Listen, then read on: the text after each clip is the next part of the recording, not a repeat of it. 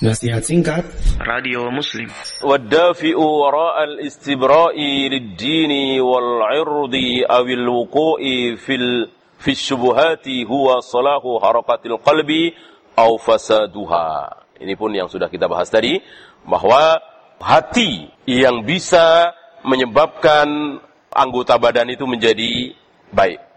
Jika itu hati itu baik, maka seluruh anggota badan akan baik.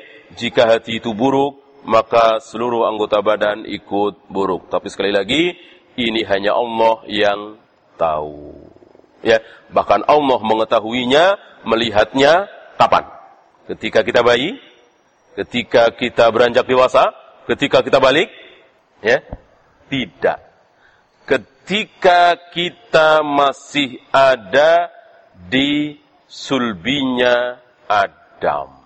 Sudah kelihatan oleh Allah ini hatinya baik, ini, ini hatinya baik, ini kurang baik, ini yang baik. Allah sudah tahu. Ya, sebelum Allah turunkan manusia di muka bumi ini, Allah telah melihat seluruh hati manusia. Maka Allah melihat hati manusia terbaik adalah para nabi dan rasul. Ya. Di antara para nabi dan rasul yang terbaik adalah Rasulullah Muhammad sallallahu alaihi wasallam hatinya. Nah, setelah para nabi dan rasul yang 124 ribu itu, Allah melihat hati seluruh manusia di luar para nabi dan rasul. Siapa yang paling baik? Ternyata hatinya Abu Bakar, Umar, Utsman, Ali, Sa'ad, uh, Zubair, Tolha, para. Nah, oleh karena itu, sengaja Allah kumpulkan hati seorang nabi yang terbaik dengan orang-orang di luar nabi yang hatinya terbaik.